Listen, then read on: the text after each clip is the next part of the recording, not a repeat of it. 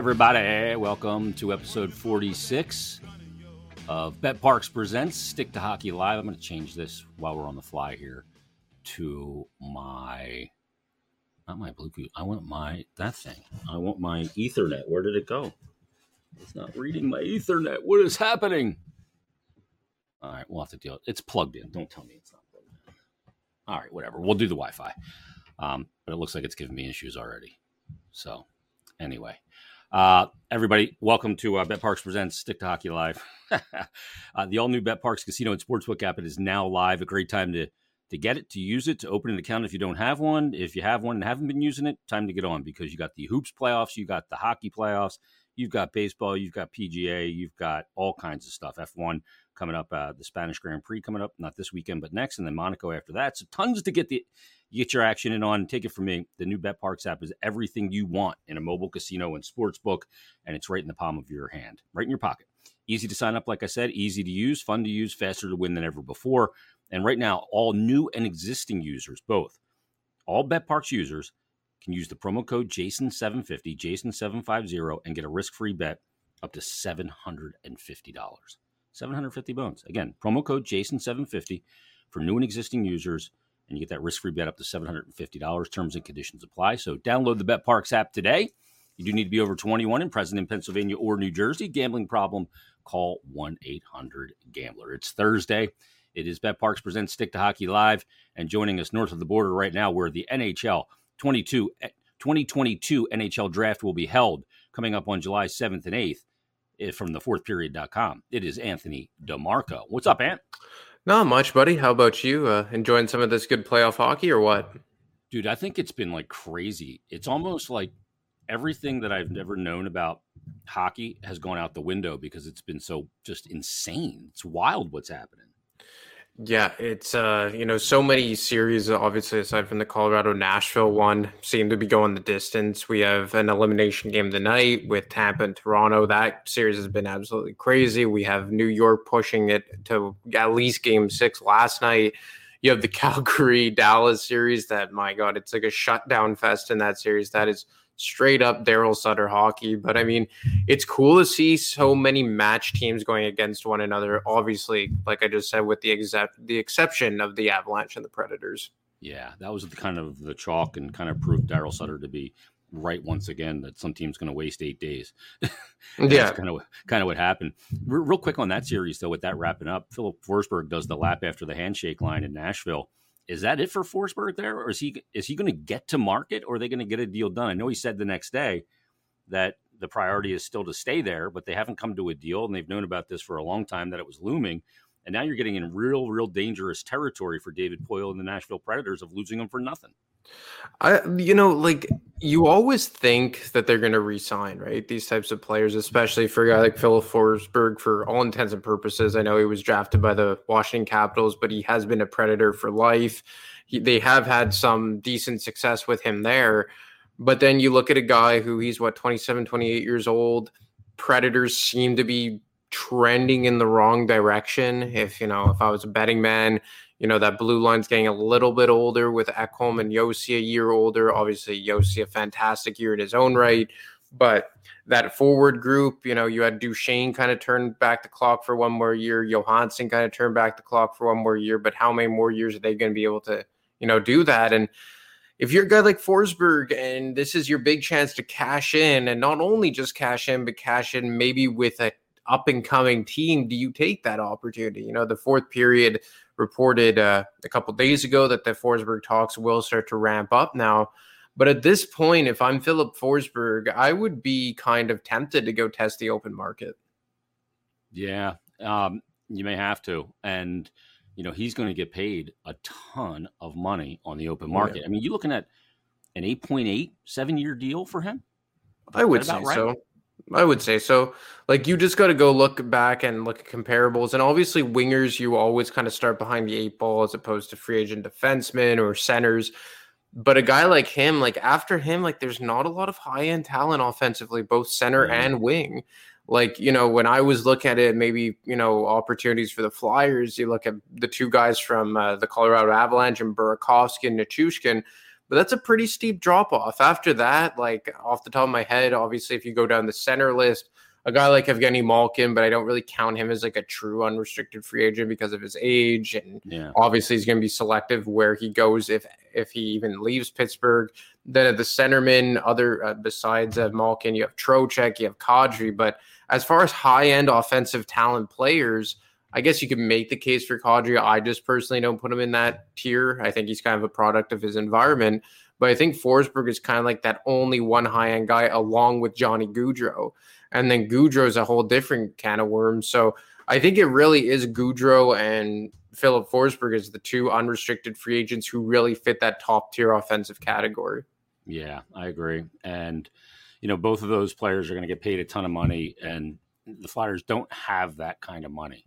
Yeah, they just don't. They don't have that available unless they were able to somehow dump a ton of money, and I just don't know that that's going to be possible this offseason. But it's been a really eventful week. Uh, before we get to Barry Trotz, I want to go there second. I want to go to the NHL Draft Lottery, which took place what on Tuesday night, and um, you know you kind of get chalk here with Montreal getting the number one overall pick. It's the first time in 37 years that the host city of the of the NHL entry draft will also have the number one overall pick. And you've been to games at Montreal Bell Center. I've been there. There's no environment in hockey better. It's one of the cathedrals of sport. That place will be absolutely fucking buzzing come draft night on July on July 7th. Yeah, it's going to be a lot of fun. I'm going to be there with the rest of the TFP guys. Obviously, very practical for me. I just have to, you know, hop on the highway and I'll be there in 20 minutes or so. So it's going to be really cool. And, you know, being a Montreal native, I know firsthand what it's like here. I remember the last time the draft was in Montreal, which was 2009, which would have been the John Tavares draft, if I'm not mistaken. Correct. That was the year when Paul Holmgren swung the deal for Chris Pronger. So maybe we'll get another type exciting move this time around as Montreal comes back, um, or the draft comes back to Montreal, rather. Maybe Chuck Fletcher has something up his sleeve. But, uh, you know, obviously you hear the people like, oh, it's rigged, oh, it's this, oh, it's that. But hey, sometimes the worst team is going to be the, get the worst pick or the best pick rather. And I, we had talked about it a bit, but I think the last time it happened where the team with the worst record got the first overall pick was Toronto in 2016 when they drafted Auston Matthews. If I'm not well, mistaken, Buffalo did last year. They had the worst record. They took Owen Power and they got the number one overall pick. Oh yeah, there you go. So yeah, I mean that it was Dahlin. It was uh, oh, so Buffalo did it twice. Yeah. So like it seems like almost like 50% of the time you're getting teams jump up to get the first overall pick. And like I understand that they don't want to encourage drafting or tanking rather to get the top pick, but I feel like it may have been overcorrected a bit. Like Jersey jumped how many spots to get the second overall? Like eh, it's they jumped. Well, the, well, well, Flyers went from thirteen to two. Jersey went from five to two that year. And this year, how many did Jersey jump? Well, Jersey jump? was just behind the Flyers. Okay, so they jumped four spots. So that's not yeah. the end of the world. But like a situation with the Flyers when they jumped 13 to 2, like that's a situation where obviously it didn't work out for the Flyers, but that I think is a little bit extreme, if you ask me. I, I agree. I mean, you look at the Rangers, the Rangers when they get Lafreniere. Yeah, they had about a two percent chance to land the number one overall pick that that year. Um, they ended up 14th ranked team, and in had the 14th best odds to move up to one. And that year, Detroit had yeah. the worst odds by 17,000 miles. the Ottawa Senators had 23 more points than them as the second worst team in the league. Yeah. And that was a shortened season. Yeah, eh, uh, like if you were to ask me, and obviously it's easier to just say like just shooting the shit like you and I. Obviously, it's way more complicated, but I've often thought that like the top five teams should be the only ones that can really get a chance at the first overall. Aside from that, like when you're jumping, like if you're a bubble team, kind of like what the Flyers were in 2017, is it fair that you leapfrog what was it 11 12 teams to get into the top three or the top two in that case? Yeah. but obviously i think this year was one of the more fair ways it fell. Obviously the flyers moved back a spot. But i think like obviously shane wright's going to go number one. But you know i was talking with someone with the flyers today and he was saying that like in that like three to 10 range, there's so many guys that it's really based on preference. Like I had um Mark Seidel on who works for on my podcast on Brotherly Pod a few weeks back. He works for the Barrie Colts and runs his, runs his own uh, scouting agency, and he had Kemell ranked I think in the top five, mm. and most people have Kemell ranked closer to ten. You know, he had Savoie ranked number four, but you know, some Craig in the teens. Yeah, so, uh, some have uh, Button. I think has him at seventeen, yeah. and most people have him closer to ten. So, I mean, it, it, really depends your preference. I think in a lot of ways. Like I personally like Savoie because I think he brings a lot of high end skill. But is he a product of his environment with the Winnipeg Ice? Like, so it, it's really a matter of preference after I would say the first two. It does seem like Slafkovsky is kind of like the slam dunk to go number 2 mm-hmm. But again, there are people much more privy to, you know, these prospect rankings than I am. Yeah. I mean, you look at the, the, the draft and the year that the Flyers move up to two and Devils move up to one to take Hischier, Flyers obviously take Nolan Patrick. The team with the worst record that year was Colorado. And how, how much did they benefit by not winning the draft lottery? Yeah. 2017, they had the worst record. They took Cale Makar. Yeah. and look how that's working out. Pretty darn good. Yep. Best player in the draft by far. Oh, yeah. Yeah, absolutely. I mean, Pettersson had a really good start and he's kind of hit slowed down a bit. He needs to, you know, bounce back in year two of this three year deal that he's on right now. And obviously, Heiskanen's been really, really good as well, but not at Makar level. I put this whole string of tweets together after it, you know, with the fifth overall pick. It is weird that they had the the fourth worst record, but the best odds to land at five. That seems odd to me. Yeah, you know what I mean. Like where you land should be the most likely landing spot in the NHL draft, but I guess the math just doesn't work out that way. Um, so the weighted chance and all that. But I mean, you look at the Oilers; they landed the top the top pick in three straight drafts, twice with the worst record, once without. In 2010 they took Hall, 2011 Nugent Hopkins, 2012 they took Nail Yakupov. Hall's not there. Nugent Hopkins is a good player, not incredible. And then obviously Yakupov was a gong show. They won it two years later, and in 2015 they got McDavid, and they also had the third worst record when they got McDavid that year. You remember the two teams were Buffalo and Arizona tanking, but Edmonton got them. Now, since the McDavid pick, by the way, Ed, the Oilers have played 26 total playoff games with a record of 10 and 16. That was as of a couple of days ago. Now it's 10 and 17. Uh, they won one round in 2016, lost in the bubble play in round, and got bounced in round one last year. And they may get bounced or down three games to two to the Kings tonight out at Staples Center. Not to mention they drafted Draisaitl third overall in 2014, and that's a huge found pick. But still, they're not a great team. It's unbelievable. And in 2016, they drafted Puljujarvi third, I mm-hmm. believe, or fourth, fourth, fourth. or yeah, fourth. Because Columbus went off the board a little bit, and, and they took Dubois. Puljujarvi was going there because the general manager is a fellow countryman, and it didn't happen. Yeah, because they wanted the centerman, and to be honest, that probably was a good pick in the end. Yeah, uh, I think Dubois is a much better player than Puljujarvi, and it's kind of ironic that Laine and Dubois end up getting traded for one another. But look, it just goes to show you that you can't just strictly build through the draft. And I think that was one of the lessons we learned from Ron Hextall. Now, obviously, Hextall didn't have multi picks inside the top five. I think he had two inside the top 10, and all the other ones were, you know, 15 or higher. Or yeah. Sanheim was Sanheim was what 18. You have Rubtsov who was 22. Jay O'Brien was 18. I think Farabee was 14, but he traded back for that pick, if I'm not mistaken. So, you know, aside from Provorov and Nolan Patrick, you were drafting in the teens or higher. So, but to the same token, I think that Hextall was trying to like build an entire team of guys that he drafted. And I don't think that's the way that the Flyers are going to go about this. And you can't go about this. You can't just completely assemble your team of guys you drafted. You have to insulate them with that. You ideally have to build around them. But I also think that the Flyers are in a position here where they have a lot of young guys who aren't quite ready yet, but that have good potential. They have some, you know, younger or older guys and some like getting into that mid tier. But Fletcher mentioned that they wanted guys more in that 27, 28, 29 range to kind of bridge the gap to these young guys because I think they're going to get a good player here. like I don't know who you have your eye on, but let's just say for argument's sake, it's like a Cooley or a Savoie or Cooley's there. Yeah, I don't think Cooley's going to be there. I think he's going third. Yeah, I think he's going to go to it's Coyotes who have third, right? Yeah, yeah. Yeah, like if if I had to guess the if the first four, and this is like a completely uneducated guess I'm going to take here, it would be Wright, Slafkovsky, Cooley, Nemec.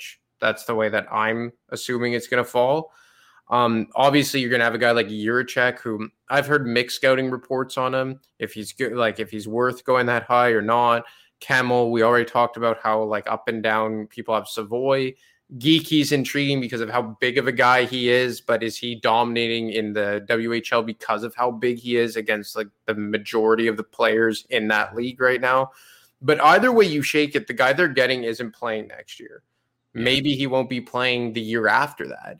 So the Flyers can draft it, and I don't think they're going to do this, but even for people who th- may think this, they can't just draft this guy and then be like, okay, like this is the guy we're going to build around in the next two to three years. It's going to have to kind of be gravy on, on top of that because even when he does show up, is he going to be a generational star? And I don't think that they're going to get that with the fifth overall pick. Yeah, I would agree with that. Um, C-Mac uh, uh, puts a question in and he says, Is there any truth to the Craig Button comments about the Flyers trading five and a player to move up into the top two or three in this draft class? He said, I found it weird since not many are confident about this class. I, I think that that's probably unlikely because they don't have a second round pick. Yeah. So, I mean, you got to get the first round one right because you're not going to pick again till the third round unless they find a way to swing a deal and grab a second uh, round pick in this year's draft.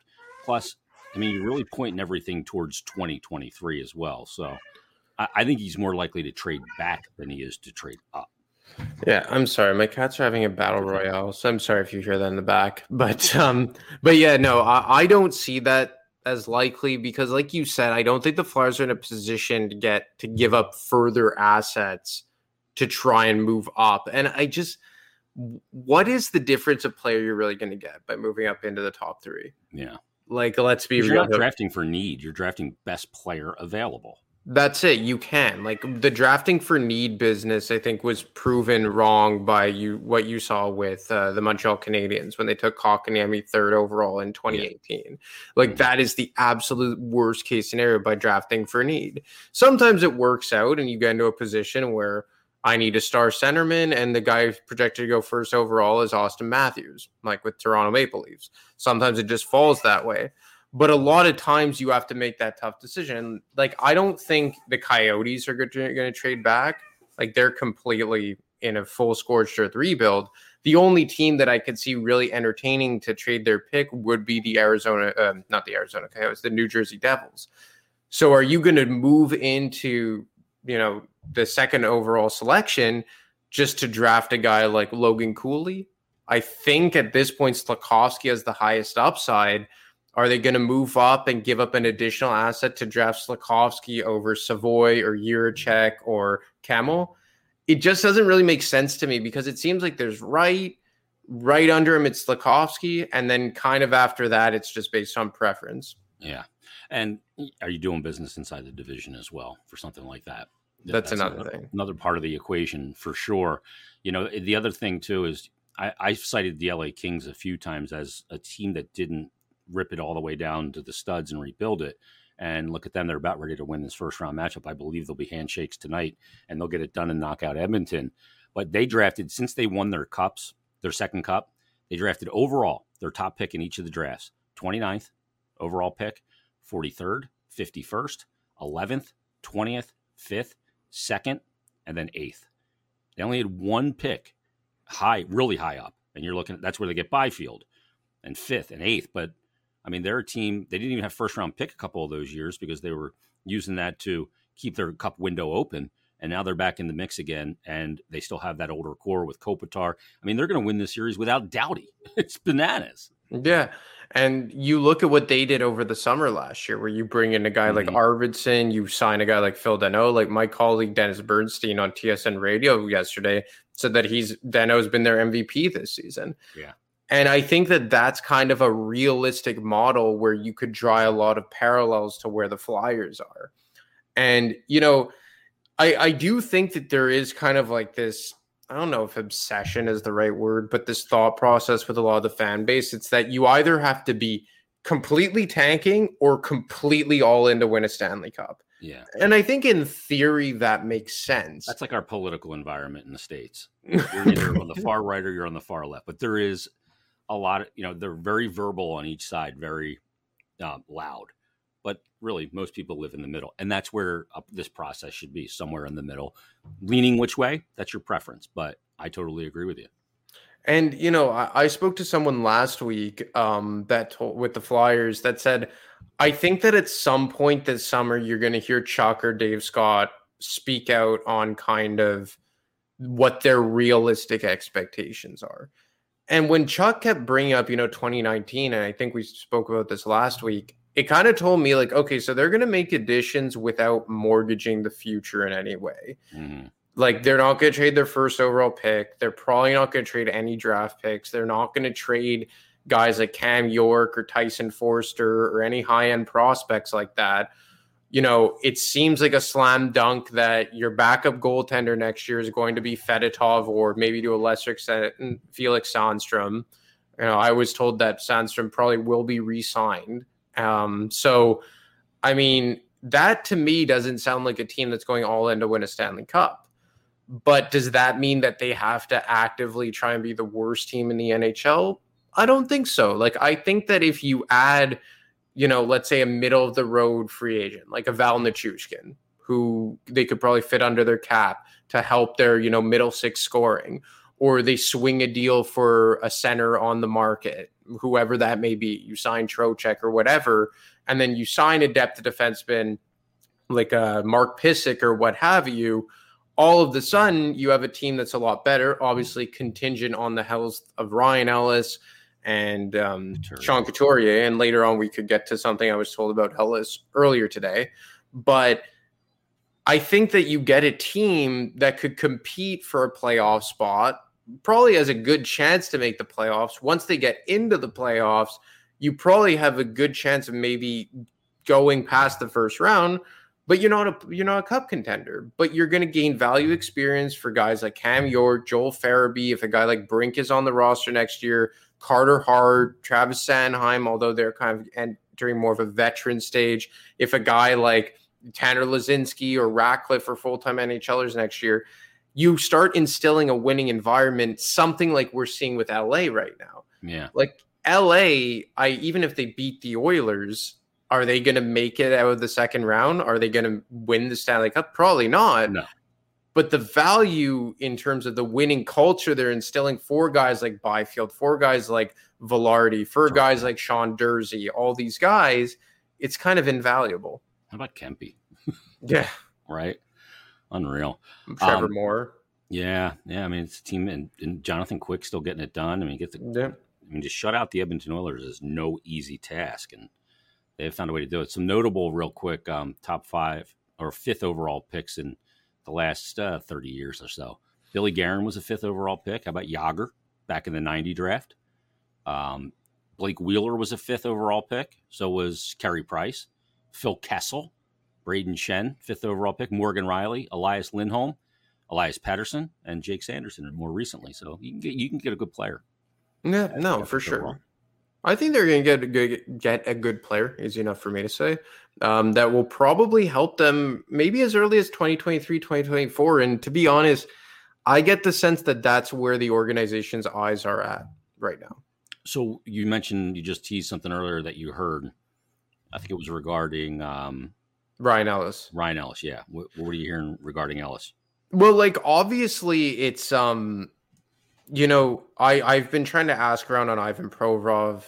Obviously, there's a ton of smoke surrounding Ivan Provorov, but one person earlier this morning said to me that I think a lot of people's eyes are on the wrong person in terms of the top end of our defense. That people should be concentrating more on the guy who's not there, and that's who's the problem. And he used the word problem pretty strongly, saying, like, this is the issue as to why we can't get our top pair right. And again, I said, well, you know, now it seems like you guys have a bit more of a path with Ryan Ellis. And it's always just like, yeah, we hope. Yeah, we hope. We can't trade him because, you know, we obviously, yeah, it's an unmovable contract. And I think that what how the Flyers feel right now, and we've talked about this, is that Provorov's value across the NHL isn't what it actually should be because he's had two poor seasons. So the Flyers aren't going to trade him for pennies on the dollar. They're not in a position to do addition by subtraction at all on that blue line. But for him, obviously, he has to shoulder some of the load here. But no one here is trying to say that this guy is a Hedman or a Josi or a Makar. But I think the wide belief on this guy is that he's a top pairing defenseman that can't carry it on his own. And they're not able to play him with a guy who can kind of shoulder that load. So it still feels to me that obviously they're disappointed with Provorov. Obviously, he needs to have a bit thicker skin. Obviously, he has to be better in his own right. But I think the internal belief with him, and not to say he's untouchable, like if they get nobody an offer, is. nobody is exactly. If they get an offer maybe down the road when his values back up, I think that's when they would consider it. Like, I, don't think Provorov's a flyer for life. Like, I think like Sanheim and York are probably five years down the road from now, your two top left shot D. Mm-hmm. But in the here and now, I think that they're more concentrated on fixing the guy beside Provorov as opposed to moving on from Provorov, and now you have two positions to fill. Yeah, because the Niskanen year showed you how he can fit with a partner with consistency that's a legit top pairing right side guy. Yeah. So that's the, like the great tease right now, and and replacing Niskanen is proving difficult. And let's face it, like Matt Niskanen's not one of the great right side defensemen of all time. No, they just fit together, and he was a veteran guy, and it worked out for that year. And you know, look, he was a nice player, but let, I think people got out of control with Niskanen as well. Um, let's move on to the coach because we got the bombshell earlier this week. Lou Lamoriello making the decision to relieve uh, head coach Barry Trotz of his duties, and Trotz is a guy that I mean, other than I think what the first five years of his career in Nashville, he basically is money for the playoffs every year. He missed it three to- four times, including this season, in fifteen in sixteen years. Uh, he's coached over eighteen hundred games in the league. He's got a career winning percentage of five sixty seven.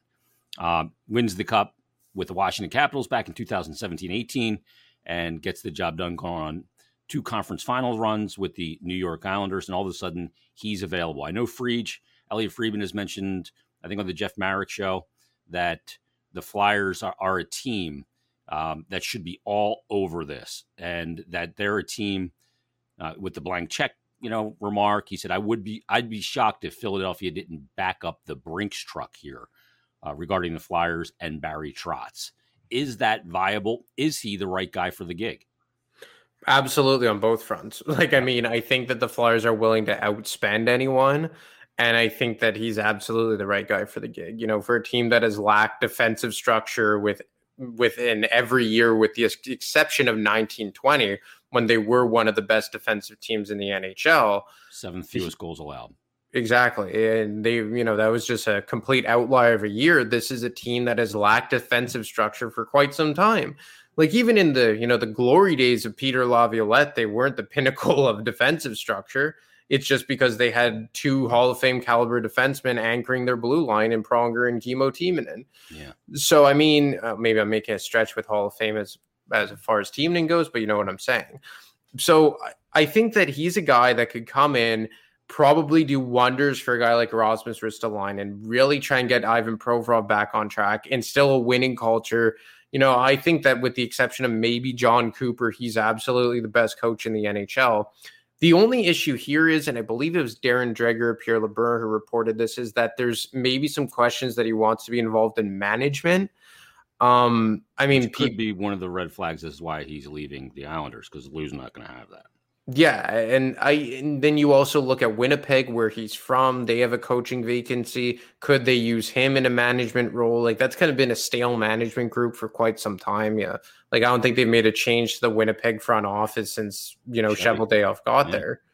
You know, and um you know, that makes sense to me. But in terms of if the Flyers should go after him, absolutely. And then you let him bring in whoever you want. And there's the guy that followed him from Washington to Nashville. His name escapes me. Liam Although, yeah, that's it. But he's Mhm. also being considered for head coaching jobs. Yeah, I think it's going to be him. And you know what? I think that you know you give him whatever you want, and obviously the Flyers don't care about the money. They owe Alain Vigneault another ten million dollars, but I don't think that would be an issue. This would just be a win on all accounts uh, if you get Trotz in here. Yeah, I mean, year to year from the Doug Weight year with the Islanders to Barry Trotz year one, they shaved off 102 goals. They gave up the most goals uh, under Doug Weight the year prior, and then when Barry got there in that defensive structure, and they lost Tavares that offseason, Yeah, they gave up the least amount of goals. Same goaltending, really the same team. The only difference was no Tavares. That's that's pretty incredible. And obviously, when Bar- where Barry goes, Mitch Korn goes, the goaltending coach that's worked with Barry Trotz forever and widely known as the best in the business right now. I mean, he's the goalie whisperer. I mean, look what he's done with guys like uh, like Pekka Rinne, like even Juuse Saros early in his career, and then what he did in Washington with Braden Holtby was off the charts because Holtby hasn't been the same since. And then and Samsonov to some extent, and I guess Samsonov came in after Barry was gone. But what he did there in New York was Sorokin and Varlamov. Well, even before those guys, like look at Thomas Greiss. Rice, yeah, Greiss was an arguably the best Halak, arguably the best backup in the NHL, and then he leaves the island, and now he's a disaster with the Red Wings. Yeah. Obviously, he's approaching forty now. That likely has a big part to do with it, but the point still stands. Or you know, Robin Lehner has sung the praises about his time in Long Island, Yeah. about how much they meant for him. You know, he was an absolute train wreck in Buffalo. he goes needed to the- the structure around him. Yeah, it was. I, I just, for me, it's a no brainer on several fronts here. If you could bring in a guy like Barry Trotz, you do so because before you kind of had two guys in the same category, you know, Tortorella, Maurice, you know, maybe this, that, and the other thing, exterior experience, matter of preference. If you wanted to go with more of a new type of progressive approach, you go with a guy like Jim Montgomery, but they're all kind of floating, give or take, in the same tier. Yeah. But now you get this guy who ad- automatically catapults himself to the top of the list. And it's not just going to be the Flyers. Uh, for me, I would say the Flyers and the Winnipeg Jets make the most sense right off the hop. Yeah, I agree with you.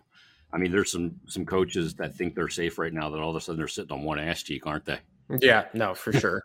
like, even what about in Vancouver now? We know how rocky that relationship Yeah. is going right now. So, Yeah. I mean, if he's going to a Canadian team, I think he's going to where he's from in Manitoba, and it would be with the Winnipeg Jets. And maybe he does want, you know, a piece of saying, "Hey, um, I want to have some input on decisions." And you know, would Chuck Fletcher be amenable to that? Chuck's not a territorial guy like a Lou Lamoriello, you know. So maybe that is part of the equation, and maybe that's what it takes to get him. So um, we'll see how that plays out. You know, it's interesting because there are five coaches available right now that seem like they still got meat left on the bone to coach that are all cup winners. Trotz is one of them. He's got one cup. He's also got the third most wins in NHL history uh, behind the bench at 914. Joel Quenneville is available. He's got three cups. He's got 969 wins. Um, Claude Julien is available. He's got a cup, and he's uh, up there in wins in NHL history as well, although didn't have a good run of it, obviously, in Montreal. Um, and then Mike Babcock is another guy that's out there, has a cup, has 700 career wins as well. So there's five, and Torts. I didn't even mention Torts. He's yeah. another guy that's up there in wins in the NHL and's got a cup and been a really good coach and 673 wins. So, I mean, you're looking at some pretty high end coaches that are available. Then you mentioned Montgomery. You have David Quinn that's available, Paul Maurice. AV. who- yeah, AV's. Oh, we're not going to go back there, probably. No, but like he is available out there. Yeah, I mean, Paul Maurice available, Tocchet's available, Bruce Boudreau very likely will be available. He's got uh, 599 wins. I mean, I don't know that you ever have a time where there's as many high end coaches that are available. Tippett even at 648 wins is available. Yeah, and and that's why like I don't know if you really want to go outside the box with this hire, like uh, you know a Travis Green or David Quinn or even a Montgomery, because like you said, there's so many coaches available right now with a big pedigree, and the problem here is, and we've talked about that, like even in the case of Mike Yeo, you couldn't bring him back primarily for the optics. Yeah. And how would the optics look hypothetically if you go out, you hire Jim Montgomery, and then it's an absolute train wreck of an experience, and then everyone's saying, "Well, you had." You know, Paul Maurice, Tortorella, Barry Trotz, Dave Tippett, all these guys at your disposal. What are you doing? Yeah. And I think that's why you're going to see Chuck Fletcher go with if I'm a betting man, it's one of Maurice, Trotz, or Tortorella. If I'm a betting man. those are the three I have as well. I think Right. it's those are the top three, and then I think the one guy that's maybe sneaky in there is David Montgomery, Yeah. Uh, uh, and he Jim may be the right guy, or Jim Yeah. Montgomery, yeah, not David Montgomery, David Quinn, Jim Montgomery. Yeah, no, and Jim Montgomery. owned the Phillies, by the way. well, well, like Jim Montgomery could very well be a good, you know, option here. Like I've heard some mixed reviews about his time in Dallas, but obviously he was battling personal demons. It would be a cool comeback story.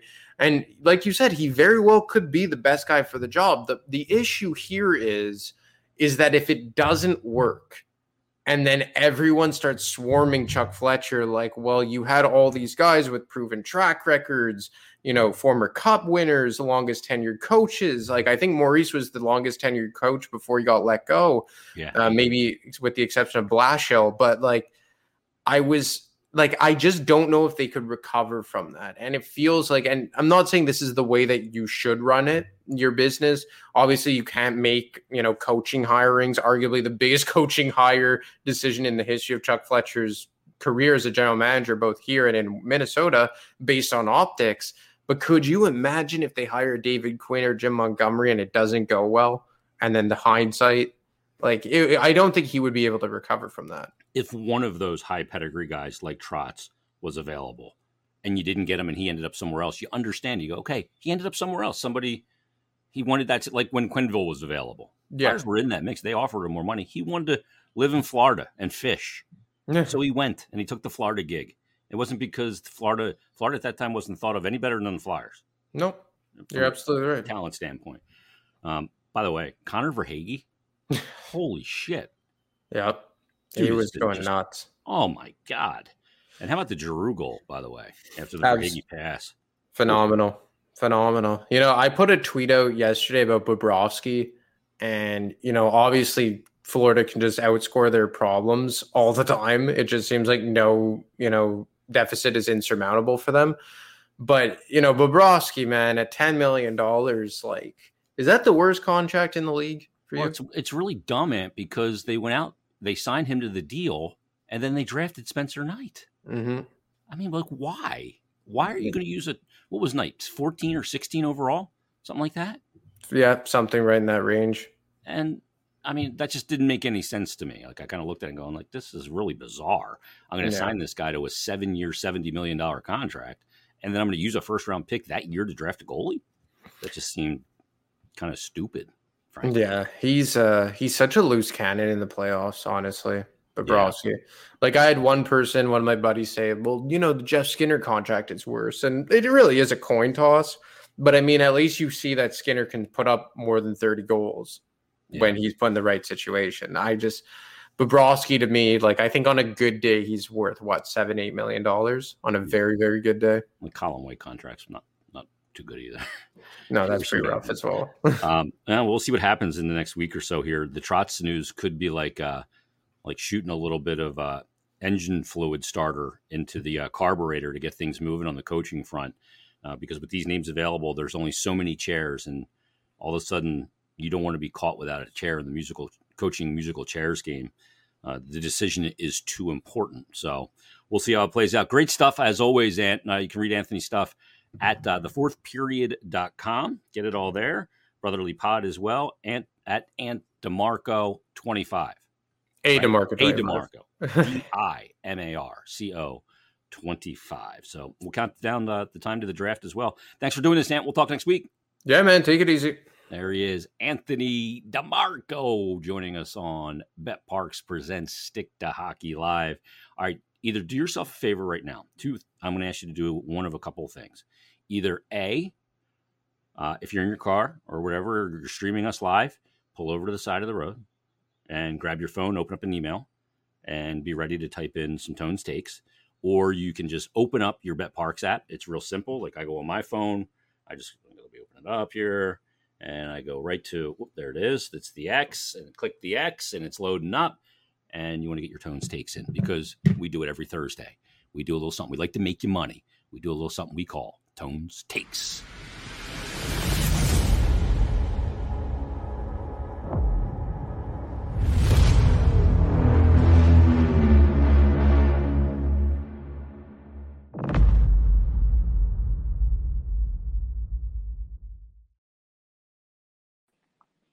And there he is. What's going on, Tone? Hey, what's up, Jason? How you doing? Doing good, man. I'm just enjoying these playoffs. They've been so incredible. Been, yeah, yeah, it's been awesome the first round.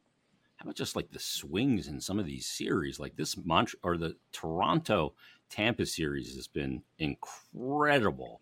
And then yeah, Florida yeah. looking like they're on life support. Andrew Brunette pulls the goaltender with north of three minutes to go. I think it was Sheary who misses the open net. Florida ties yep. it and wins it and now all of a sudden they're up. I mean, mm-hmm. what the hell is going on? Yeah. And then that Pittsburgh series too now with Crosby going down. I mean, yeah. it's that, this is why the playoffs are awesome. Like yeah. game to game, and momentum, things can change just like that. It's, and you saw it when Crosby awesome. went down in the game tone. Everything changed yep. like that. Yep, I think there was they scored what a couple goal, a few goals within like three three minutes or whatever. Like, yep. you know, it was good. Down to nothing. So I like that. Yeah.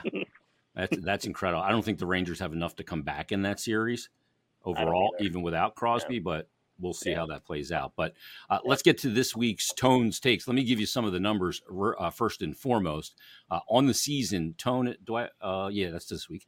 Um, last week you were three and one, plus three units. Uh, year to date, plus thirty point nine nine units. In play number one, we're going to the aforementioned Toronto Tampa Bay game and you like Tampa here, and you're going to take the puck line, you're going to take a minus a goal here to get some plus money. Yeah, I'm going to go minus one, plus 125. Over the last three playoff seasons, they are 16 and 0 following mm. a loss. Vasilevskiy has a 1.41 goals against and a .944 save percentage in those games. Uh, this this series is going seven. Uh, Tampa Bay is the only bet in this game, in my opinion, even based off those numbers. I mean, uh, obviously it's not 100, percent but you know I'm gonna I'm gonna roll with the numbers on that. And then puck lines in the playoffs this year are 32 and seven. Holy cow! So I'll lay I'll lay the goal. I'll get plus money on it. You know, jeez, 32 and seven. That's bananas. So yep. Tampa Bay minus one at plus 125, and like you said, they are the Bolts and Vasilevskiy have about 16 and 0 off a loss. What a number.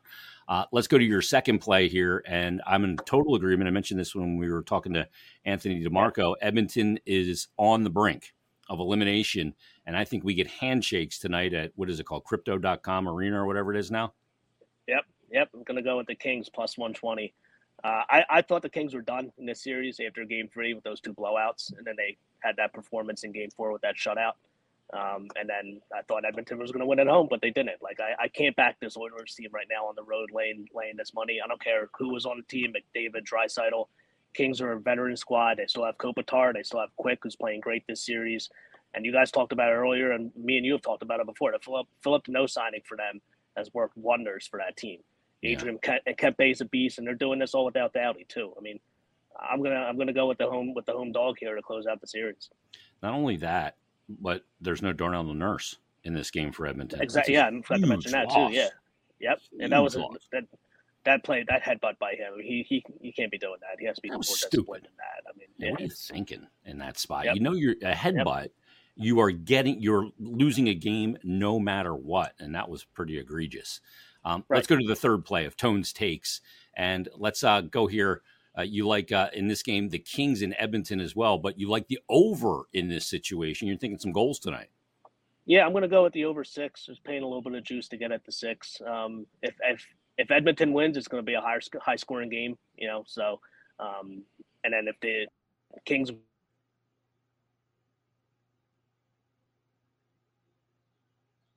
Well, I think I lost your audio tone.